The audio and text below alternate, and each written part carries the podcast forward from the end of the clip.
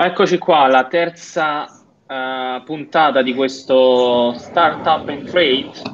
Siamo alla terza puntata, sarebbe la quarta, però il primo, il primo podcast, se il buon Giuseppe, che adesso è missione segreta per noi, quel di Zurigo non, non, farà effettivamente il podcast, non potremo mai genio, condividere. È un genio Gianluca, missione segreta a Zurigo, cioè, non è più segreta.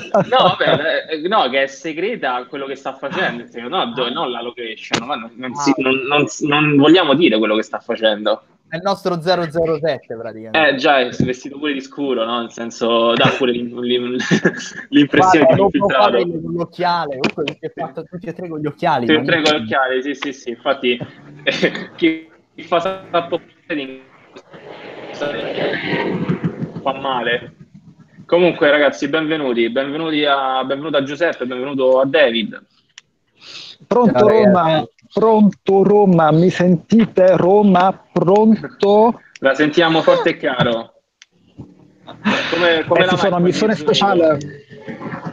Sono in missione speciale perché devo aprire una società offshore, quindi voi sapete qua mi hanno chiesto di essere presente, non posso dire di no, quindi è così. È così. Senti, come... Il nostro, il nostro il nostro inviato Giuseppe Melillo da Zurigo per le condizioni meteo. Giuseppe, eh, com'è il tempo lì a Zurigo? Pronto Roma, il meteo qui a Zurigo è abbastanza scuro, ci sono molte nuvole, il tempo fa un po' schifo e eh, fa abbastanza freddo. Classico, classico perfetto. Sviz. Salutiamo il nostro Giuseppe Melillo e continuiamo con le notizie di macroeconomia. grazie Giuseppe, ci sei servito molto, grazie mille. No, Giuseppe, ade- adesso, adesso la spieghi qua- quasi tutta, quasi tutta, quasi. Cioè, stai a Zurigo, allora. stai facendo i tuoi loschi affari Sto a Zurigo, sapete perché? Perché mi hanno chiesto di uh, riprendere il cambio con l'euro, di ah. rimetterlo, esatto, che allora eh, mi hanno chiesto, a, a, me insomma hanno detto guarda vogliamo te per rimettere un'altra volta un cambio con l'euro decente, così che non facciamo affossare le banche e ecco, insomma io non potevo dire di no. Dai, fatto giustamente. Bene. Giustamente, giustamente, giustamente, vedi, allora la missione non è più segreta, però è una missione per il bene collettivo. Intanto qua ci sono i gabbiani che mi stanno circondando perché c'è una signora. Sì, che... Ve, vedo che. Vedo vedere? Che... Eccola qua, forse la vedete? Sì, sì, sì, Ecco che da mangiare gabbiani, infatti mi sento un po' circondato da questi. Eh, da gabbiani, insomma. E comunque posso dire che Zurigo, ma una città un po', un po scura, non so, non, non, mi piace, non mi è piaciuta. Non, sono napoletano, quindi sono abituato, abituato a Napoli. Abituato alla Costa Azzurra di eh, francese. Uè, milanese. Guarda, però non c'è, una cosa, non c'è una carta a terra, cioè questa è proprio una cosa, una mentalità Vabbè, di Zurigo. Stai, stai in Svizzera. Stai in Svizzera. È bello, male, di la verità, che non vedi carte a terra. Dici, ma dove sono? Sto su un altro pianeta. è normale, sei in Svizzera. Comunque, dai, cominciamo a parlare di qualcosa di serio, perché sennò qua facciamo eh, subito distogliere l'attenzione. Luca, perché qualcosa di serio qua... Vabbè, nel senso... qualcosa di serio. Finta, facciamo finta di dire qualcosa di serio. Allora... No, sai che pensavo? Guardami, Gianluca, prego, prego. Vabbè, dimmi tu, dimmi tu, se c'hai qualche idea, perché qua è totalmente tutto improvvisato, insomma, quindi va bene. Non parlare io, eh. Guarda, io pensavo di chiedere a David il perché, io mi chiedevo questa notte, il perché la banca, la, banca, la borsa svizzera, la banca, gli svizzeri in generale, eh, decisero poi di non avere più un cambio fisso con l'euro.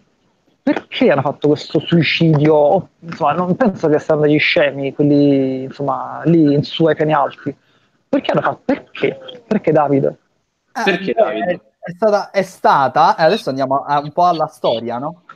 Allora, a parte che mh, hanno tentato di mettere un tetto, alla fine non è mai stato un cambio fisso perché comunque franco svizzero è sempre stato quotato sul forex eh, da sempre praticamente.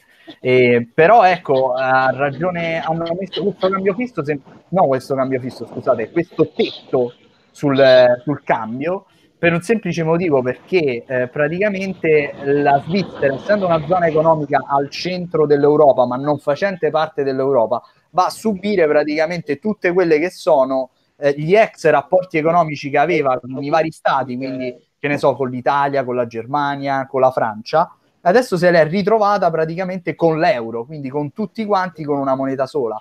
E di conseguenza, da quando c'è stato l'euro, il franco svizzero ha avuto delle oscillazioni molto molto importanti, tant'è che guardate, faccio un esempio, lasciando stare l'euro, prendiamo sempre come riferimento eh, il, um, il, dollaro. Storicamente adesso il franco svizzero, ad esempio, contro il dollaro si è apprezzato da quando c'è l'euro. Sembrerà una stranezza che prendo come riferimento il dollaro per dire come si è, deprezza- come si è apprezzato il franco svizzero nel corso del tempo. Ma adesso prendo il grafico, non so neanche se voglio farvelo condividere perché comunque per farvi capire dal 2002 il cambio dollaro franco svizzero stava a 1,60, adesso sta a 1. Praticamente il franco svizzero si è apprezzato del 60% contro il dollaro. E, e quindi questo apprezzamento che è stato enorme eh, ha avuto poi ripercussioni su... Puoi condividere lo schermo comunque? Sì, sì, sì. Un attimo. Fallo. Lo faccio, lo faccio. devo, devo togliere un po' di... No, non lo dire nemmeno. No, dire eh, nemmeno. vabbè, mi avete sgamato perché un po' di solitudine. Ecco, allora non, gli occhiali non so dovuti da, dal trading. Esatto, non dire altre cose, dai, su, per favore. Eh, no, perché sul sito stavo rivedendo, insomma, su quei siti stavo rivedendo anche stai vedendo i cambi, dei cambi, esatto, dei vedendo, cambi. diversi cambi eh, di inquadratura. Bravo, esatto, no, adesso condivido lo schermo un attimo Vai. solo. Perché lo scherzo è bello finché è durato poco, ragazzi, eh? Ora basta. Allora, ragazzi, ecco, questo è il franco svizzero. Oh, questo è un grafico mensile, quindi ogni candela praticamente è un mese. Guardate come praticamente dal 2002, quindi da quando c'è stato l'euro, il cambio stava con il dollaro a 1,60 e abbiamo toccato un minimo a 0,70. Qui c'è stato l'intervento da parte della Swiss National Bank praticamente obbligato e poi da lì praticamente il mercato, eh, anzi qui ancora peggio, c'è stato un altro intervento in area 0,84 e praticamente il mercato da qui adesso sta in una situazione di stallo sostanzialmente. Adesso se andiamo a vedere euro, franco svizzero. Sì. Ah, che bello, la prima volta che condividiamo il tuo schermo è bello perché è molto più interessante mm. rispetto, ai, rispetto ai nostri faccioni tristi e, esatto, vedete qua sì, molto più bello comunque euro franco svizzero che è un cambio sintetico rispetto a voi due che siete qualcosa di, cioè, almeno un po' più belli, cioè almeno belli quanto me, dico tanto. Cioè. Il, grafico, il, grafico, è più espressivo della nostra faccia. Eh, capisci? È grave la cosa. comunque, eh, a noi, vedete quegli interventi della Swiss National Bank, anche qua addirittura vedete dal 2000, eh, 2003 addirittura abbiamo raggiunto un massimo nel 2007 siamo passati da 1,60 a eh, praticamente area 1 cioè il franco svizzero si è apprezzato moltissimo. E di conseguenza l'intervento era più che, nom- che normale insomma da parte di un'economia chiusa come quella svizzera. E adesso okay. andiamo sui numeri di adesso. Eh, sui numeri di adesso io posso farvi vedere questo sito molto carino che consiglio a tutti quanti e si chiama Trading Economics. Okay. Tempo di avviarlo. Trading Economics e si vedono praticamente qua le due colonne più importanti che sono quelle tasso di interesse e tasso di inflazione. E che cosa c'è? C'è la Svizzera che ha un tasso di interesse a meno 0,75. Quindi, Giuseppe, se tu hai tempo, fai un prestito lì, visto che ci sei, vai a UBS, vai a Credit Suisse, ti regalano i soldi perché hanno il tasso di interesse a meno 0,75. Però il problema qual è? Che hanno un'inflazione a 1,10. Se noi prendiamo i, i, i classici manuali di macroeconomia, sappiamo che quando il tasso di inflazione raggiunge il 2, la banca centrale deve intervenire per alzare i tassi di interesse gradualmente, proprio per mantenere quel tasso di inflazione al 2%, ossia per mantenere la stabilità dei prezzi, che banche centrali hanno un unico compito, mantenere la stabilità dei prezzi.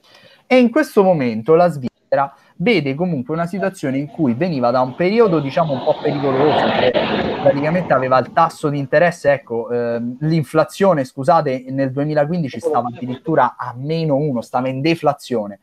Quindi c'è stata praticamente questa politica di abbassamento del tasso di interesse e adesso stiamo all'1%. Quindi presumo che nel momento in cui ritorniamo all'1,5 e al 2, la Banca Centrale Svizzera dovrà aumentare il tasso di interesse e di conseguenza far apprezzare ancora il franco svizzero. Cioè, pensate qual è la situazione. E, tant'è che a livello tecnico su dollaro franco svizzero guardate che cosa è successo proprio negli ultimi due giorni, vado a mettere un grafico a time frame personalizzato, ossia due giorni, cioè, cioè io ormai sto a un livello, ragazzi, talmente elevato che ho il time frame personalizzato. Cioè, ragazzi, Beh, solo per te, solo per te. A parte gli scherzi, abbiamo raggiunto dei livelli ultimamente, eh, abbiamo superato di poco la parità, siamo arrivati a raggiungere 1,01, io prendo sempre come riferimento dollaro franco svizzero, guardate in due giorni che è successo, che botto che ha fatto eh, si è mangiato praticamente una figura che è un qualcosa di abbastanza raro per quanto riguarda dollaro franco, specialmente negli ultimi giorni. Quindi vediamo come a livello eh, macro e a livello anche tecnico, come la, la banca centrale, no la banca centrale svizzera, il franco svizzero comunque sente ogni volta eh, determinati livelli e, e, tenta comunque di apprezzarsi. E a livello macro, appunto, lo dicevo, adesso torno nella condivisione schermo perché della condivisione webcam perché sono troppo bello eh, i grafici. Insomma. No, no, no, rimani, rimani, sullo schermo, rimani sullo schermo e poi io voglio fare qualche domanda. Ormai ci stai, ormai ci stai. Ok, intanto ci ritorno, però è, è giusto per spezzare un po'. Eh, l'avevo detto già l'altra volta, a livello macro, secondo me il dollaro verrà nei prossimi mesi verrà venduto sui mercati e di conseguenza è molto probabile vedere poi un franco svizzero che si potrebbe apprezzare, così come l'euro che proprio tra ieri e oggi praticamente ha fatto una figura e mezzo di movimento a rialzo. L'oro, come dicevamo, adesso ha, ha raggiunto di nuovo 1235, di nuovo i massimi, l'argento di nuovo sui massimi. Quindi insomma si sta delineando uno scenario dove praticamente eh, si compra rifugio, si vende dollaro, ma nello stesso tempo, come avevo detto nella scorsa volta, anche in borsa italiana, i mercati azionari stanno tentando di risalire, secondo me, per essere rivenduti di nuovo a inizio 2019. Comunque adesso ritorno nella condivisione dello schermo. Ma io oggi direi, oggi direi, Giuseppe, che ne pensi di far parlare tanto il nostro David? Ormai hai aperto lo schermo, cioè è interessante, magari gli facciamo analizzare qualche trade fatto che, che, ha fatto oggi, che ha fatto questa settimana, sì, per dare qualche guarda, guarda, dico, sto short su euro, dico precisamente anche il livello, da area 1,14,47, sta andando anche a bomba e chiudo anche facci, metà in diretta. Facci okay. vedere, facci vedere. Sì, vi faccio vedere immediatamente. Allora, metto il grafico a un'ora. Praticamente sono entrato short a 47 su questa linea verde, non questa qui, ma la seconda. Okay. Sono entrato short perché ora vi faccio vedere il perché. Non è che sono entrato short alla cazzo di cane, come si direbbe, ma semplicemente per il fatto che questa era un'ex area di supporto. Quindi, appena il mercato è, è andato a toccare area 50-55, sono entrato short in area 47 e adesso praticamente sto prendendo 20 punti. Eh, però ecco, penso Beh, se chiudi in diretta, se chiudi in diretta è tanta roba. Ho eh. chiuso metà adesso, ho chiuso metà adesso, ma credo che chiuderò tutto in area 1.14 e 20, 1.14 e 15, perché comunque il trend è ancora long. Sì, lo lascio andare e, e, vediamo un po' come va la situazione. Comunque il trend è ancora long, quindi ho tentato di prendere un trade veramente di brevissimo respiro cioè sono andato sostanzialmente infatti, contro infatti l'altra volta parlando l'altra volta con, um, con Fabrizio che è il ragazzo che fondamentalmente stai seguendo mi dice no perché David è, è long per lui è euro dollaro è long. Perché?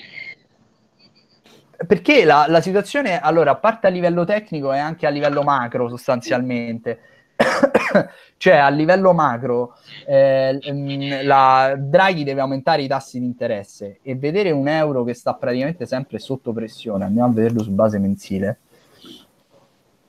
sotto pressione in questo modo, adesso tolgo un po' di livelli così avete magari la situazione un po' più chiara. Nel frattempo vorrei far notare ai neofiti come David stia facendo analisi mentre ha una posizione aperta, nemmeno la sta addeggiando, cioè nel senso nemmeno sta vedendo, ha sicuramente tutto stop in macchina, target già definito e sta semplicemente aspettando che venga eseguito uno o l'altro e nel frattempo si permette di poter fare altro. Non è che comunque come gestisce anche emotivamente la situazione. Beh, sì, eh, grande, eh, grazie.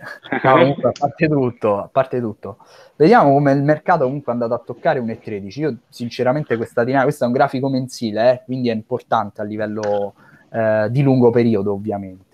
E che cosa sta succedendo? Sostanzialmente il mercato io non me l'aspettavo facesse questo movimento, perché vedete, no? Tutte queste shadow qui sotto, area di supporto, questa ex area di resistenza, quindi dopo che il mercato a Ferragosto qui è andato a 1,13, poi ha mangiato tutto, si è fatto tre figure a rialzo, tutto mi aspettavo meno che un movimento ribassista. L'ha fatto il movimento ribassista, ma non ha chiuso sotto 1,13 Ok, quindi per te comunque è un segnale di debolezza del mercato, cioè nel senso di debolezza del, del, degli shortisti, tra virgolette. Sì, perché eh, se il mercato doveva scendere, sostanzialmente, non ci avrebbe pensato due volte, non avrebbe fatto questa shadow qui. Cioè, arrivato a 1,13 qua, doveva chiudere qui e il mese dopo affondare il colpo. E non l'ha fatto, anzi sta tentennando, chiamiamo così il, il termine di indecisione, per due mesi. E questo mese, secondo me, è un mese in cui eh, ha fatto, diciamo, non un falso segnale, perché neanche lo reputo falso segnale, ha espresso ancora debolezza, ma non ha chiuso al di sotto dei minimi. Questo mi dice tanto a livello tecnico, cioè se doveva andare short avrebbe chiuso, tranquillamente a 1.12.80, 1.12.70. Invece l'ha sentito quel livello e guardate che cosa ha fatto nell'ultimo praticamente ultimi due giorni. Cioè, non è un caso che compra mm. 1,13 e si fa una figura in un giorno. Oggi certo. che ha fatto è andato a prendersi questi livelli qui, che io ho prontamente shortato di breve, ovviamente. E nel frattempo, eh, area 1,14 e 25 e io me la vado a chiudere. Facci vedere, facci vedere. No, io non ti faccio vedere il mio statement. Ragazzi, io posso fare dei maialini. io posso far no, vedere una cosa che però a parte tutto ehm... aspetta aspetta Giuseppe eh, ti ho abbassato volontariamente il microfono dimmi. Dicevo Dico. che se volete posso farvi vedere tanta gnocca qua in Svizzera. Sei lontano eh, dalla tua ragazza scommetto. Mia moglie è contenta, però qui posso dirvi che c'è veramente tanto materiale, veramente complimenti. Da questa, da questa, da questa, da questa eh, osservazione sicuramente David, è stato molto attento David alla tua analisi Giuseppe. No, io guardo, io guardo in giro. Qual è il bello? Ma lo sapete qual è il bello di tutto ciò? A parte quando parlo c'è fuori il grafico, c'è proprio una tristezza infinita. È che io stavo parlando in modo ipertecnico arriva Giuseppe, ragazzi vi devo interrompere, qui è pieno di figa. cioè, è bellissimo. Cioè, ma in realtà il vero trader qua è Giuseppe, cioè qua il vero trader qui è Giuseppe, perché se ne esci così hai vinto. Sta arrivando no, a 20, è 1,20 sta arrivando, eh David? Sì, no, ho chiuso a 25 perché comunque sono contro trend effettivamente. Ha toccato 20 adesso, ma voi non avete visto che è successo nel mentre? Cioè, mentre io parlavo, lui ha ritoccato 40. Cioè, vado a mettere il grafico a 5 minuti. Però erano, c'erano news forse, l'una e mezza. Mm, no, uh, sì, molto probabilmente sì, ma non le sto seguendo perché io ho la mia teoria, chiamiamola così, che il mercato va dove deve andare. Quindi di conseguenza diciamo che eh, cioè io guardo i prezzi, poi il mercato, se il prezzo è buono, il mercato quando c'è una news, quel prezzo addirittura lo va a ritoccare per poi riandare nella direzione originaria. Quindi eh, diciamo che è bene così. Poi Beh, c'era, c'erano, scusami, scusami, c'erano le... Sì, c'era qualche dato americano effettivamente. Sì, sì perché è l'una e mezzo, quindi lo, loro lì stanno ancora col fuso vecchio, sì, di solito escono sì. alle due cioè, beh, c'era il tasso, ecco, c'era il tasso di disoccupazione, scusami. Ah. Che, ah. Visto che ci siamo, a quanto è arrivato il tasso di disoccupazione? Ah, questo è, è, è quello era euro-dollaro, sta shortando, sta crollando. Sì, sì, sì, sì. No, comunque io sono uscito esattamente qua. Adesso vi faccio vedere dove.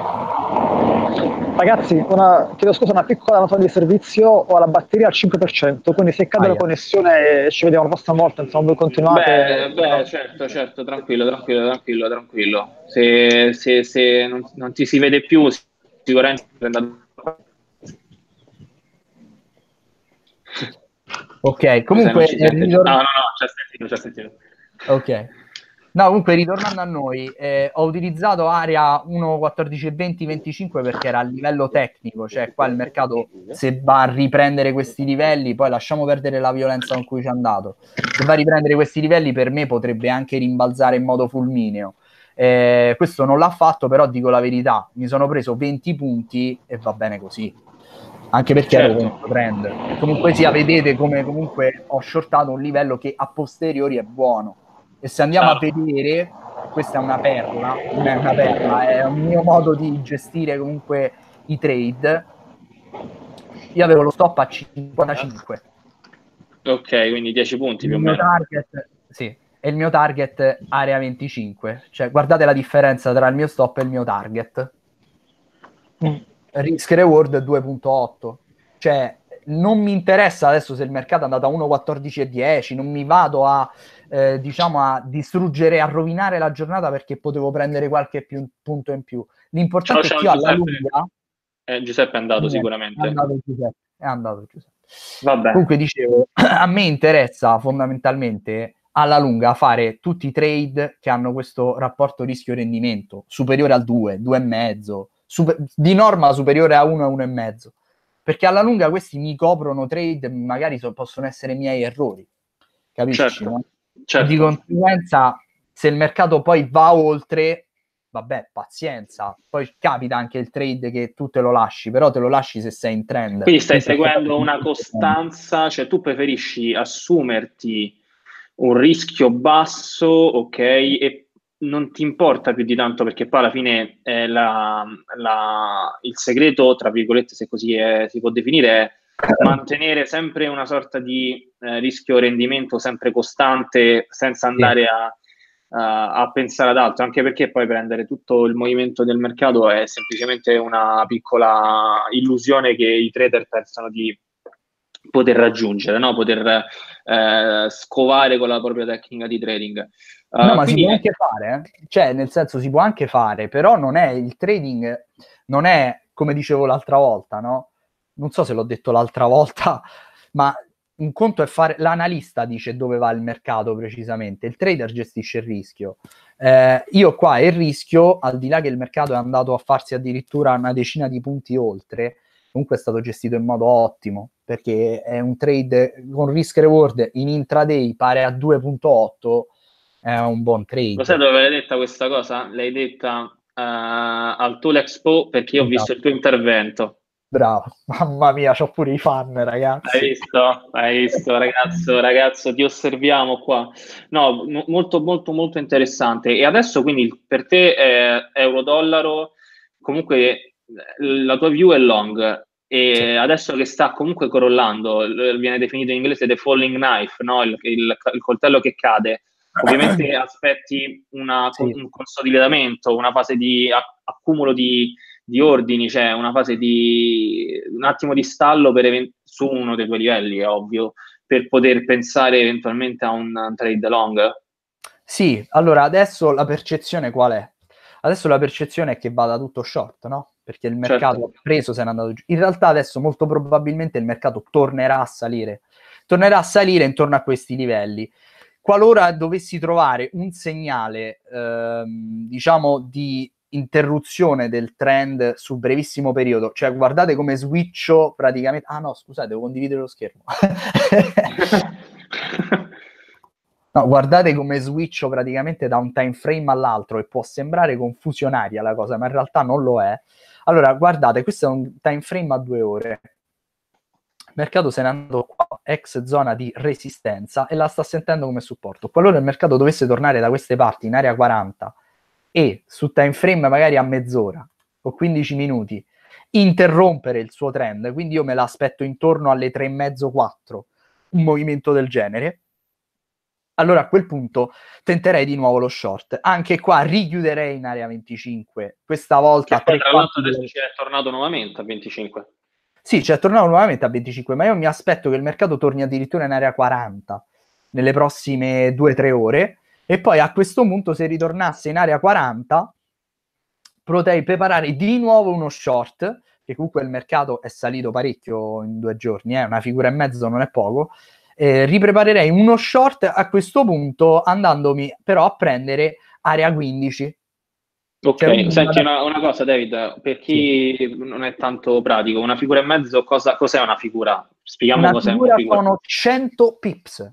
Una figura sono 100 pips, quindi una figura e mezzo sono 150 punti, 150 pips sostanzialmente. Ok, va bene. È importante anche fare quella che è l'analisi intermarket sostanzialmente, cioè ok, euro-dollaro sta andando short, va bene, ma la sterlina sta seguendo? Sì, la sterlina sta seguendo, però in questo caso vedete come è andato la sterlina, invece di bucare in modo forte la, eh, il supporto, adesso ve lo faccio vedere meglio, guardate, questo è il supporto di stamattina, adesso vado a segnare il supporto di stamattina di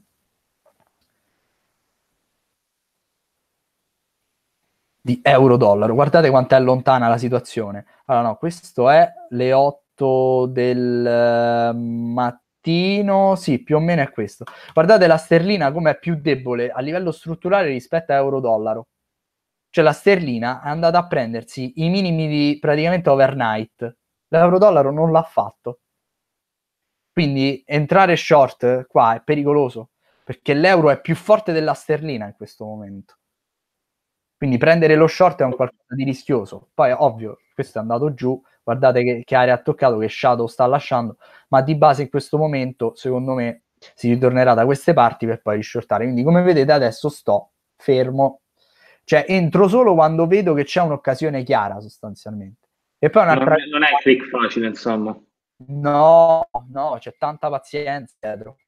Cioè, io per entrare stamattina ho dovuto aspettare praticamente tutta la mattina cioè, è quello il problema, perché il problema che io poi riscontravo quando facevo, eh, operavo realmente, no? È quando fai un backtest, perché poi io lavoravo in maniera sistematica, quando fai un backtest è molto semplice, perché tu dici entro qua, esco qua, ho la stessa strategia che si ripete in maniera eh, diciamo sistematica, è molto semplice, no? Eh, vedere su un grafico già bello stampato uh, dove entri e dove esci, insomma sì, ok, ma non ti rendi conto che magari quei trade durano ore l'attesa di quei trade dura ore e tu emotivamente quelle ore non sai come affrontarle e il backtest ovviamente non le può replicare.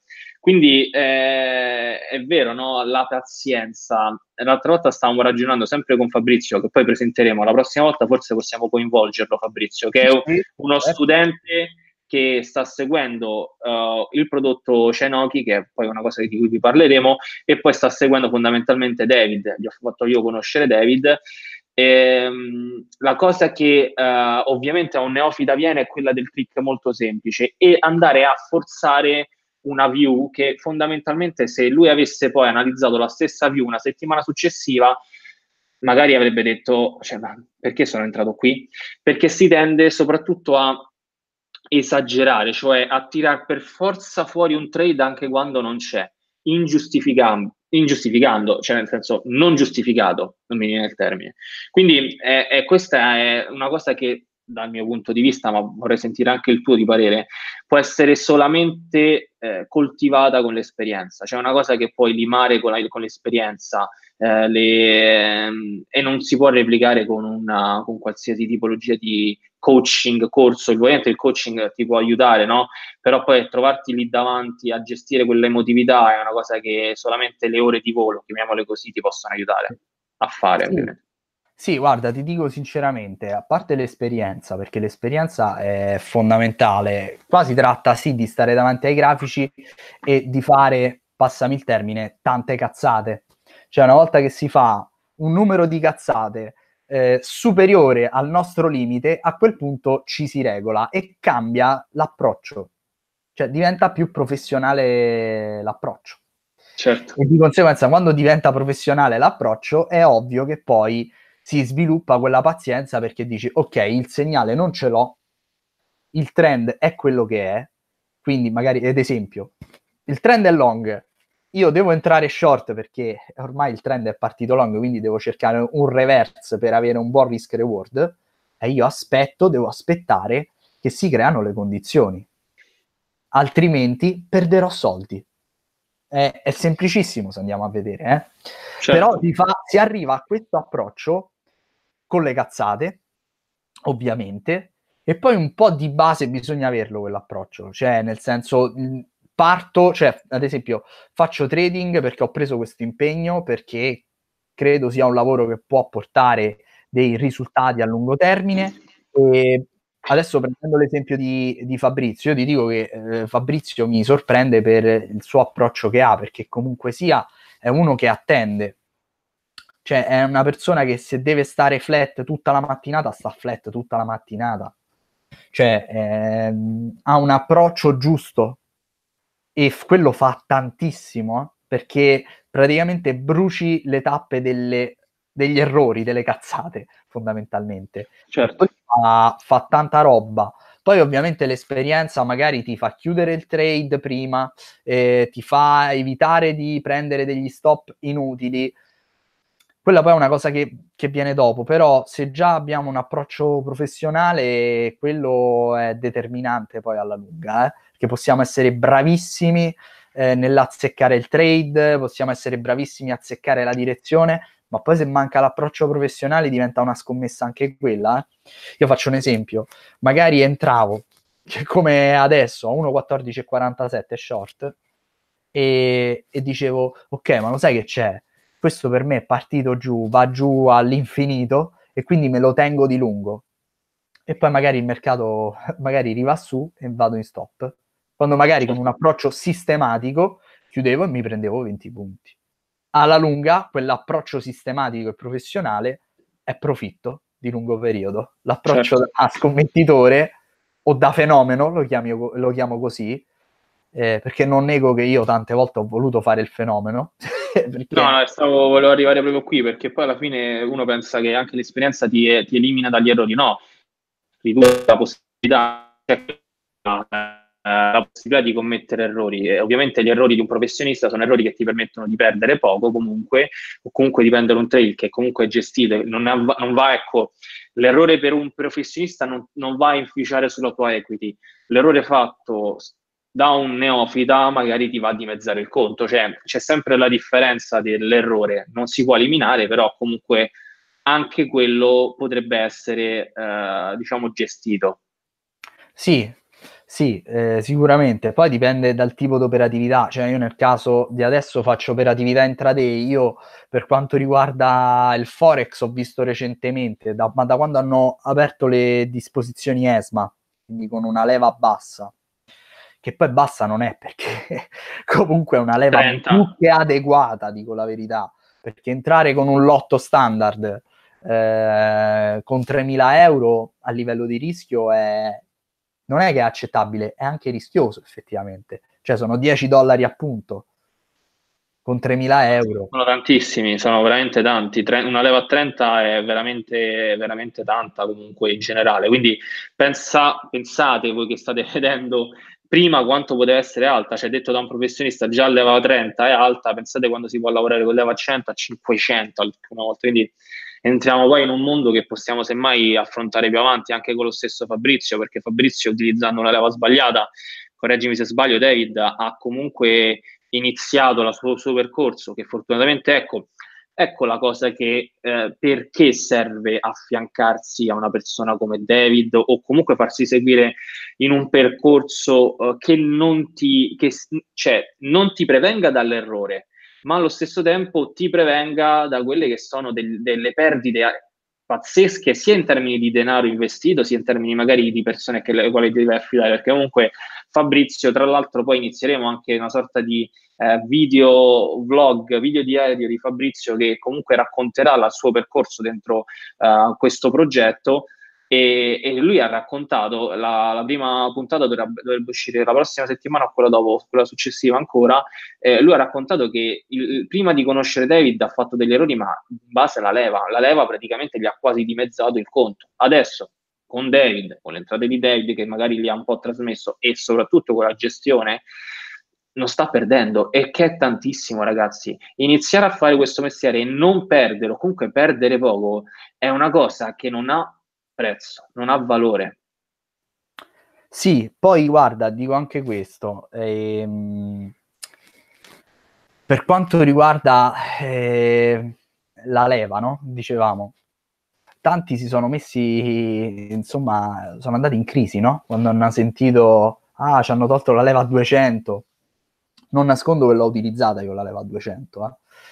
ma l'ho utilizzata con un money management adeguato comunque, cioè nel senso, eh, magari mi capitava di entrare, che so, su un... Eh, no, leva 200 no, però leva 100 sì, dico la verità, che mi ero esposto tre volte praticamente quanto mi potevo esporre, però mi ero messo uno stop che era un terzo di quello che solitamente mettevo, quindi quello stop lì in termini percentuali sul mio capitale era lo stesso. Certo. Cioè, ero tal- entravo a praticamente, come dico io, a rimpinguare la posizione semplicemente per il fatto che lo stop tecnico era quello, quindi se il mercato si avvicina a quello stop io entro ancora di più, però rimane lo stop ancora più stretto. Quindi quando il mercato, e mi è capitato più di una volta, quando il mercato poi è partito a rialzo, cioè ho fatto delle performance veramente incredibili, eh, però bisogna saperla usare la leva a 100 perché è uno strumento pericoloso per chi non lo sa utilizzare. Ma infatti, infatti quello che stanno facendo molti broker professionali è quello di dare una leva molto più alta a un professionista, che professionista poi viene definito colui che ha un conto di là di 500.000 euro, mi sembra, o comunque che abbia nel corso degli ultimi 12 mesi fatto un tot di operazioni, o comunque che abbia uh, avuto nel corso del, degli anni una posizione all'interno di un'istituzione eh, finanziaria. Diciamo di questi tre requisiti almeno due devi averne da quello Io che. Io sono so. cliente professionale ovviamente, ma alla fine sto utilizzando eh, una leva comunque molto contenuta, cioè sempre 1,30 fondamentalmente. Certo, Quindi, certo. Sì.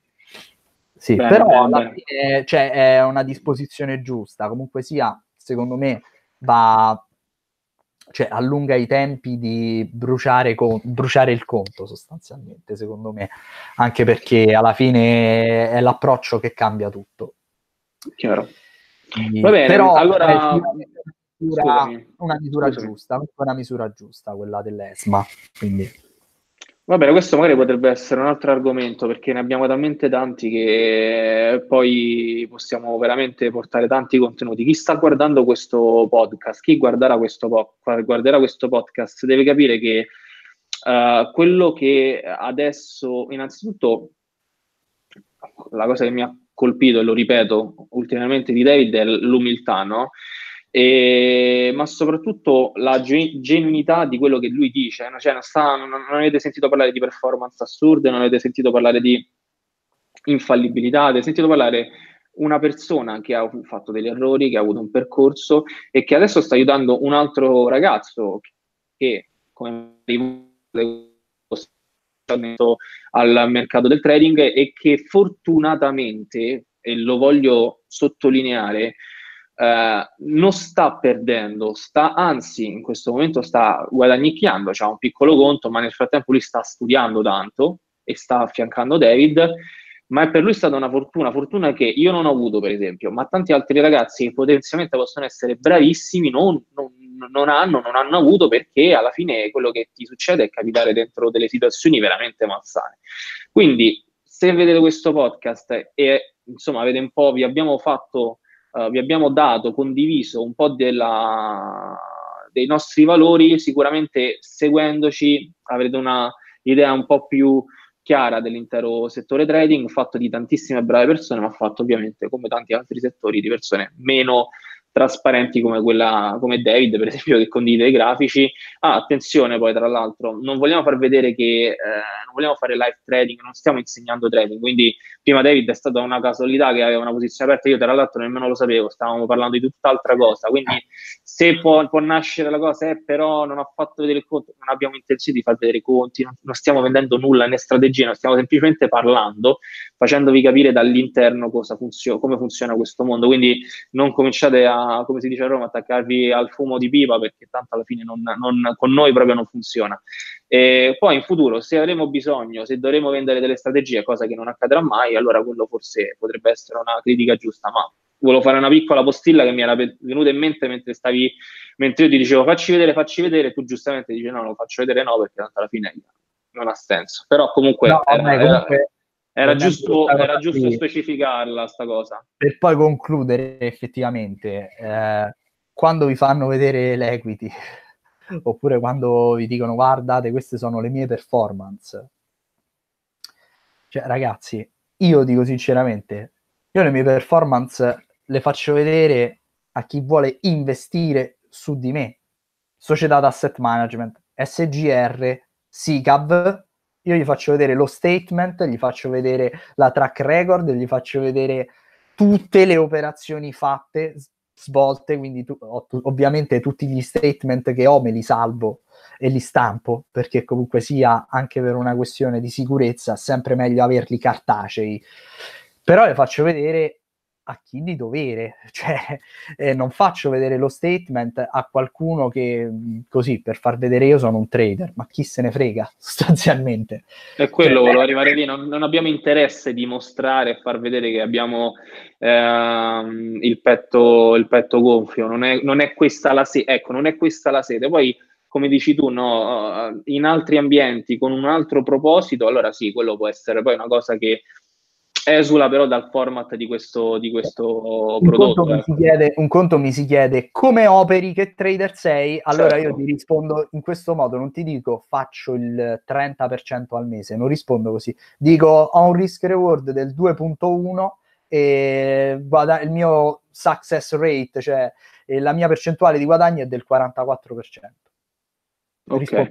Quindi praticamente per, per chi appunto non capisce o, o, più che non capisce non è proprio uh, è così esperto, uh, non capisce nel senso non capisce cosa significhi uh, success rate, significa che David 4,4 volte su 10 guadagna, cioè il suo trade, la sua idea di trading va effettivamente Uh, gli, diciamo, uh, rito, gli fare del, ritornare del capitale, quindi ha ragione 4,4 volte su 10. Sì, e poi il 4,4 cambia eh, ogni tanto, diventa 48, chiaramente, poi... Chiaramente, dipende dal, dal, periodo e dallo storico, più, più statistiche aggiungi, cioè più dati aggiungi, più la statistica si va ad aggiornare, e per quanto riguarda il risk reward significa che lui quelle 4,4 volte che guadagna, guadagna 2,1 volte rispetto a quando perde. Quindi, facendo calcoli matematici molto semplici, sta sempre in profitto fondamentalmente. Quindi lui si può permettere anche di andare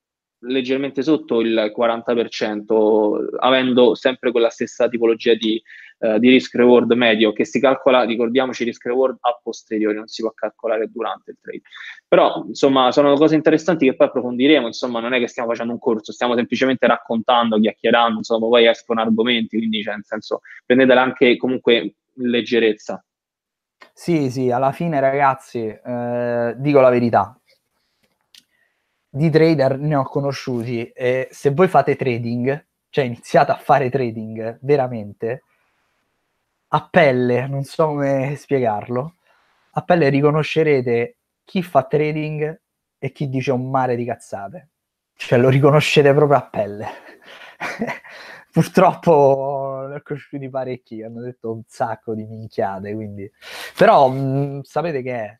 Io sto bene così, quindi non, non mi interessa degli sì, altri. Sì, sì, ma infatti e... alla fine pure io ho reso conto che nel corso del tempo eh, mi sono sempre un po', come si dice, andato ad accanire no, su determinate cose, però poi alla fine non ha senso, non ha, cioè non è, penso più al buono di, che possiamo fare, al bene che possiamo fare rispetto a dire quello che fanno gli altri, anzi forse è pure peggio perché gli fai anche pubblicità, quindi sicuramente possiamo mettere l'accento sul buono che stiamo portando, sul buono di questo format e sicuramente delle, iniziative dando uno che deve saperle leggere ovviamente può cogliere tranquillamente all'interno di queste chiacchierate. Mi dispiace che il nostro Giuseppe non c'è più perché sicuramente il suo telefono è deceduto, però anche lui avrebbe ci, ci avrebbe dato ragione, insomma, sarebbe venuto a, allo stesso punto nostro, ecco.